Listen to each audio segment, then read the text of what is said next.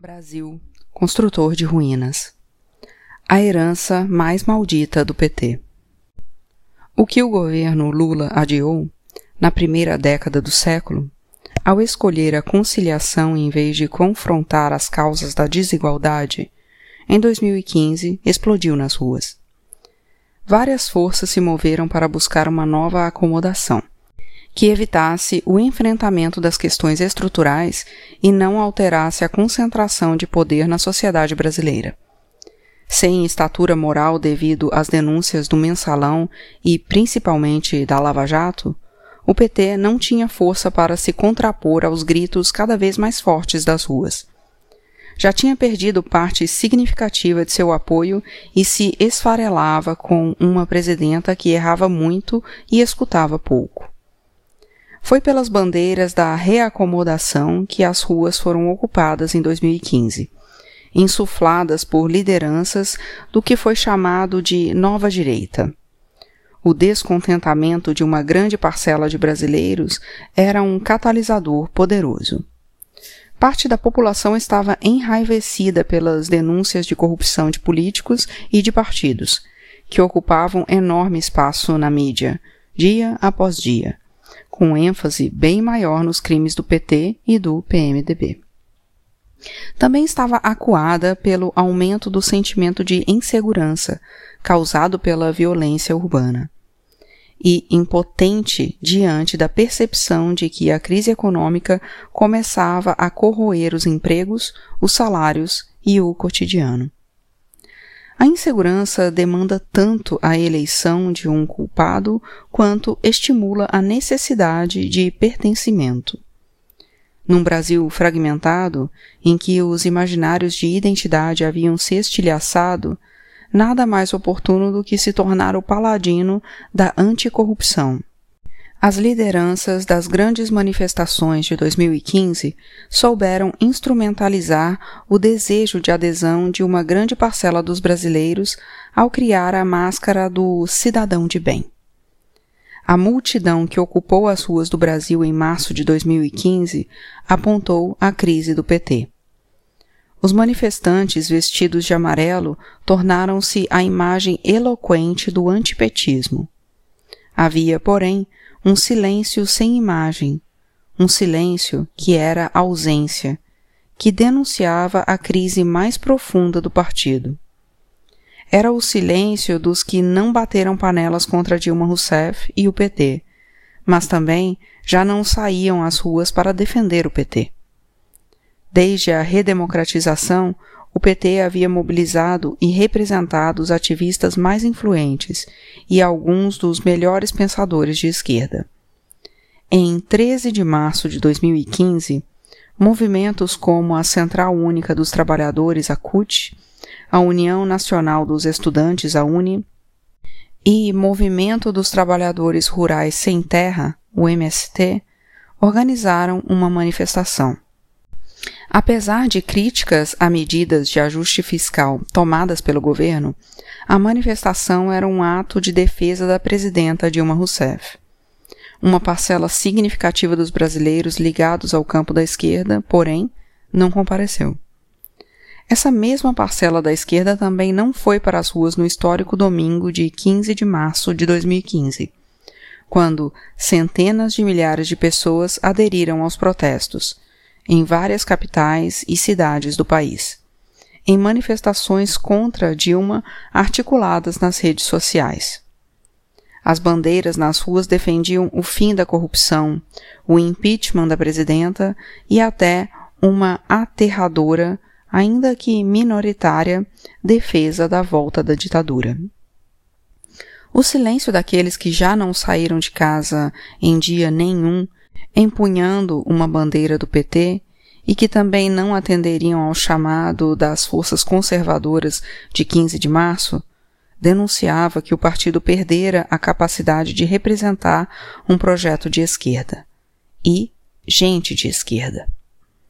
Nessa crise mais profunda, a da traição seguida pelo vazio deixado pelo PT, o afastamento de Dilma Rousseff pelo Congresso seria um capítulo traumático, mas não o mais grave. A sociedade brasileira, muito mais do que apenas o partido, teria e terá que lidar com essa herança durante muito mais tempo. Uma parcela daqueles que aderiram à candidatura de Dilma apenas no segundo turno da eleição de 2014, esperando uma guinada à esquerda ou evitar o mal maior, ou ambos, decepcionaram-se com seu voto depois de a presidenta ter colocado Joaquim Levi, um homem do mercado, na fazenda, e Kátia Abreu, uma ruralista, na agricultura. Também se chocaram com medidas que afetaram os direitos dos trabalhadores, como o endurecimento das regras para a obtenção do seguro-desemprego, da pensão por morte e do auxílio-doença. Já não a apoiaram mais. Esses arrependidos à esquerda se somaram àqueles que nem sequer cogitaram votar em Dilma Rousseff nem em Aécio Neves, porque se situam à esquerda de ambos. Tampouco se sentiriam identificados com qualquer um dos grupos que foi para as ruas no domingo de 15 de março contra a então presidenta. Se não existia a menor possibilidade de ficar ao lado de figuras como o então deputado federal Jair Bolsonaro, ou de defensores da ditadura militar, ou mesmo de Paulinho da Força, também não seria possível andar junto com movimentos como CUT, UNE e MST, que, para eles, pelegaram quando o PT chegou ao poder. Deixaram-se cooptar e esvaziaram-se de sentido, perdendo credibilidade e adesão em setores da sociedade que costumavam apoiá-los. Essa parcela da esquerda envolve desde pessoas mais velhas, que historicamente apoiaram o PT, e muitas que inclusive ajudaram a construí-lo, mas que se decepcionaram, até os jovens filhos desse tempo, em que a ação política precisa ganhar horizontalidade e se construir com múltiplos canais de participação. No primeiro turno da eleição de 2014, dividiram seus votos entre os pequenos partidos de esquerda, como o PSOL, ou votaram em Marina Silva por sua conexão com o tema do meio ambiente. Mas votaram com dúvidas. No segundo turno, ou votaram em Dilma e se arrependeram, ou não votaram em nenhum dos candidatos. Seu silêncio mostrava que o PT tanto perdera uma parte considerável de sua base tradicional, quanto tinha dificuldades para atualizar sua base, incapaz de atrair a juventude que crescera durante o seu governo. Marina Silva foi quem chegou mais perto de ser uma figura com estatura nacional de representação desse grupo à esquerda, mais em 2010 do que em 2014.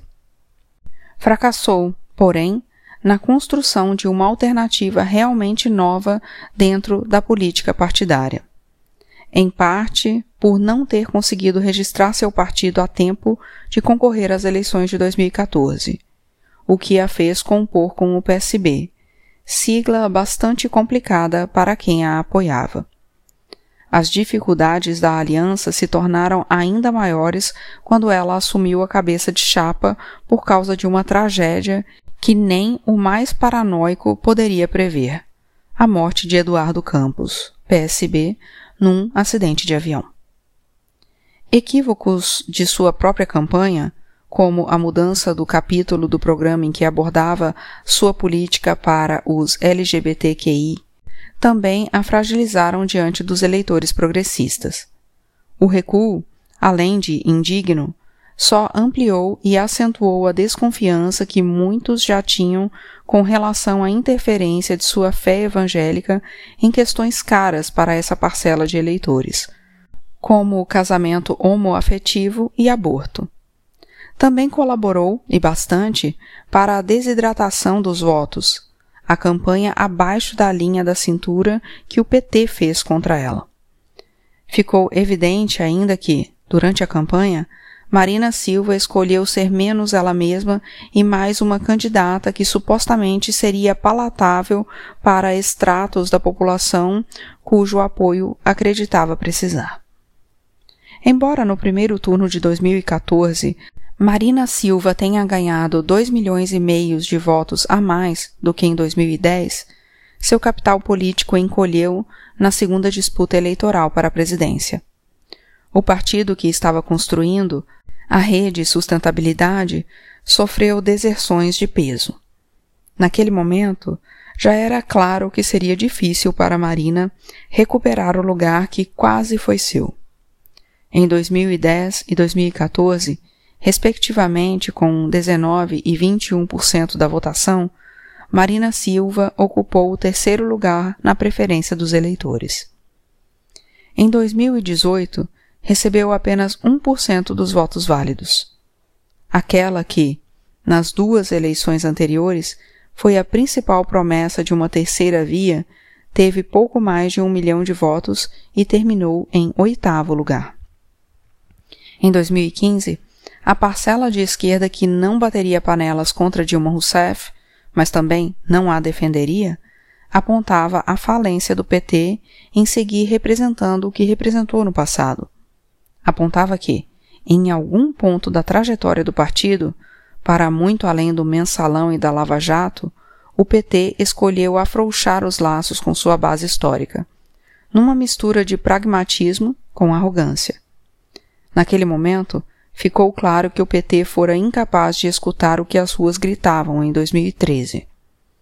Talvez o partido já não compreendesse mais o Brasil.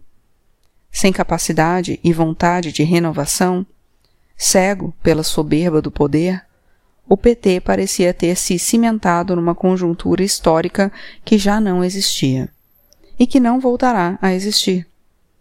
Essa aposta arriscada precisa que a economia vá sempre bem. Quando vai mal, o chão desaparece. Em 2013, causava perplexidade que as lideranças petistas se perguntassem, ainda que retoricamente, por que perderam as ruas? Ora, perderam porque o PT passou a girar em falso. O Partido das Ruas perdeu as ruas menos porque foi expulso delas, mas porque se esqueceu de caminhar por elas. Ou, pior, acreditou que não precisava mais caminhar por elas, o que significava seguir fazendo política de base e na base, conversando e debatendo democraticamente, escutando e refletindo, de corpo presente desde as bases. Erro, aliás, que abarca a maior parte da esquerda e que seria um dos catalisadores do bolsonarismo.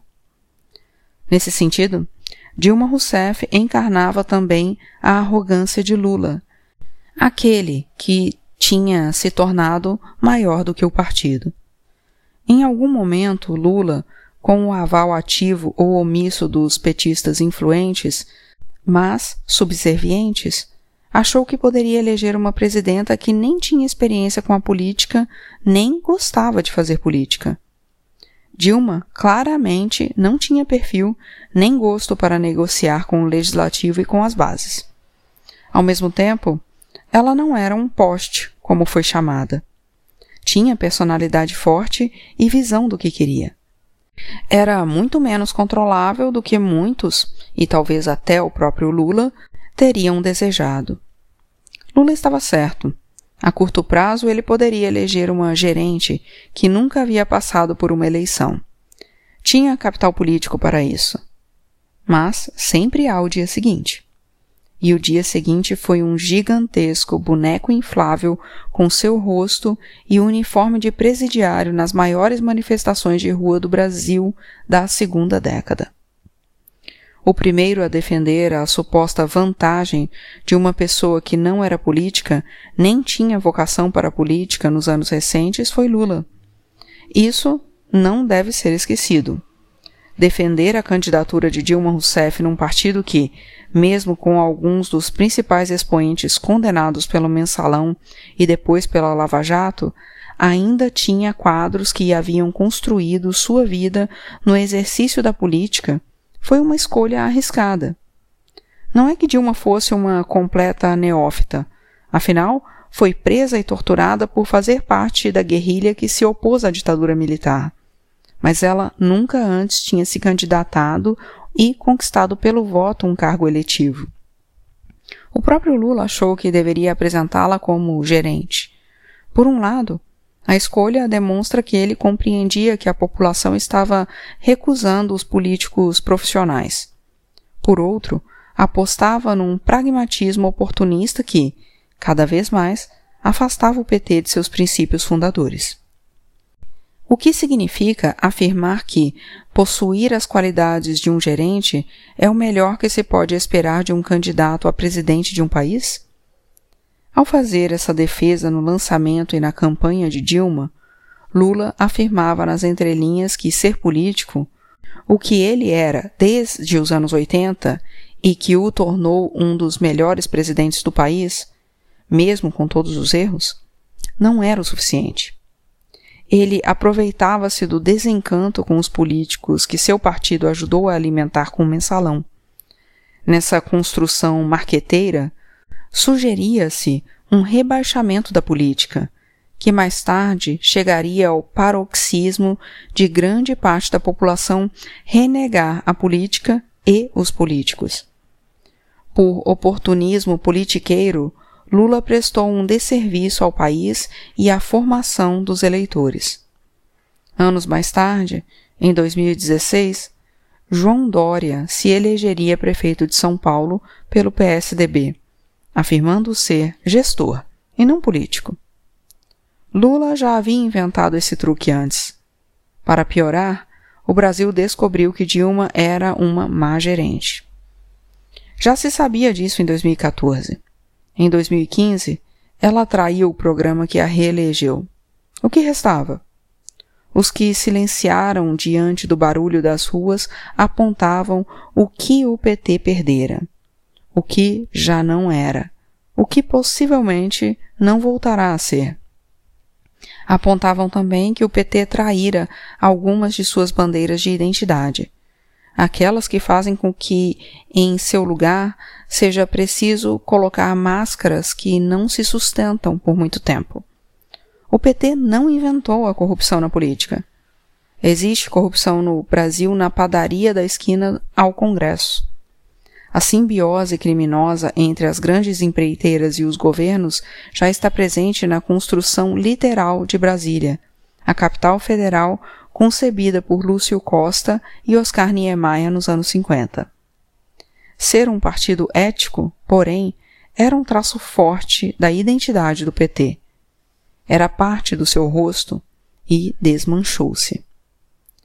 Muitos dos que deixaram de militar ou de apoiar o PT o fizeram para serem capazes de continuar defendendo o que o PT acreditava.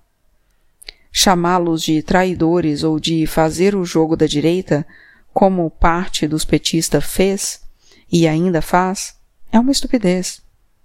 Até porque, para esses, o PT foi direita, em setores do seu governo e nas escolhas do modelo de desenvolvimento. Há algo que o PT sequestrou de pelo menos duas gerações de esquerda, e é essa a sua herança mais maldita, a que vai marcar décadas, não um mandato. Entrevistei pessoas que ajudaram a construir o PT, que fizeram dessa construção seu principal projeto de vida. Essas pessoas se sentem traídas porque o partido rasgou suas causas e se colocou ao lado de seus algozes. Mas não traídas como alguém de 20 ou mesmo 30 anos pode se sentir traído em suas escolhas, mas traídos como alguém que não tem mais tempo de vida para construir um novo projeto. É algo profundo e também brutal. É a própria vida que passa a girar em falso, e justamente no momento mais crucial dela, que é perto do fim. É um fracasso também pessoal, de perda do sentido histórico de uma existência. O que suas palavras expressam é um testemunho de aniquilação. Algumas dessas pessoas choraram no domingo de 15 de março de 2015, dentro de casa, ao assistir pela TV ao PT perder as ruas. Choravam como se diante de um tipo de morte. Ao trair alguns de seus ideais mais caros, o PT escavou um buraco no Brasil. Um bem grande, que ainda levará tempo para virar marca. Não adianta dizer que outros partidos se corromperam, que outros partidos recuaram, que outros partidos se aliaram a velhas e viciadas raposas políticas. É verdade, mas o PT tinha um lugar único no espectro partidário da redemocratização. Ocupava um imaginário muito particular num momento em que se precisava construir novos sentidos para o Brasil. Era o partido diferente. Quem acreditou no PT esperou muito mais dele, o que explica o tamanho da dor daqueles que se desfiliaram ou deixaram de militar no partido, ou mesmo dos que negaram a ele seu voto depois de terem depositado sua confiança nas urnas por várias eleições. A decepção, seguida pela revolta, é sempre proporcional à esperança depositada naquele que nos decepciona. Isso explica, em parte, o ódio que cega daquela parcela que, apesar da origem de esquerda, colocou o antipetismo como motor primeiro dos atos e dos votos. A parcela que colocou o ódio no lugar da racionalidade, tornando-se capaz, inclusive, de votar em Jair Bolsonaro, um notório perverso, apenas para tirar o PT do poder. O impacto desta, que é a mais maldita herança do PT, ainda é subdimensionado na disputa dos dias. Em março de 2015, não era só o PT que precisava acordar para o pesadelo da realidade. Era também a esquerda, que tinha diante de si a tarefa urgente de se reorganizar. Um desafio nada simples diante da crise do partido que havia se colocado como sinônimo de esquerda, mesmo sem fazer as escolhas de esquerda em várias áreas das políticas públicas e em vários momentos do governo. Mas como reorganizar o campo da esquerda e criar um novo projeto para ocupar o vazio, sem esquecer que não há vazio na política que não seja preenchido rapidamente, se nunca era o momento certo para criticar o PT? Até hoje, muitos não compreenderam que o aparentemente eterno adiamento do momento certo de criticar o PT destruiu o próprio PT.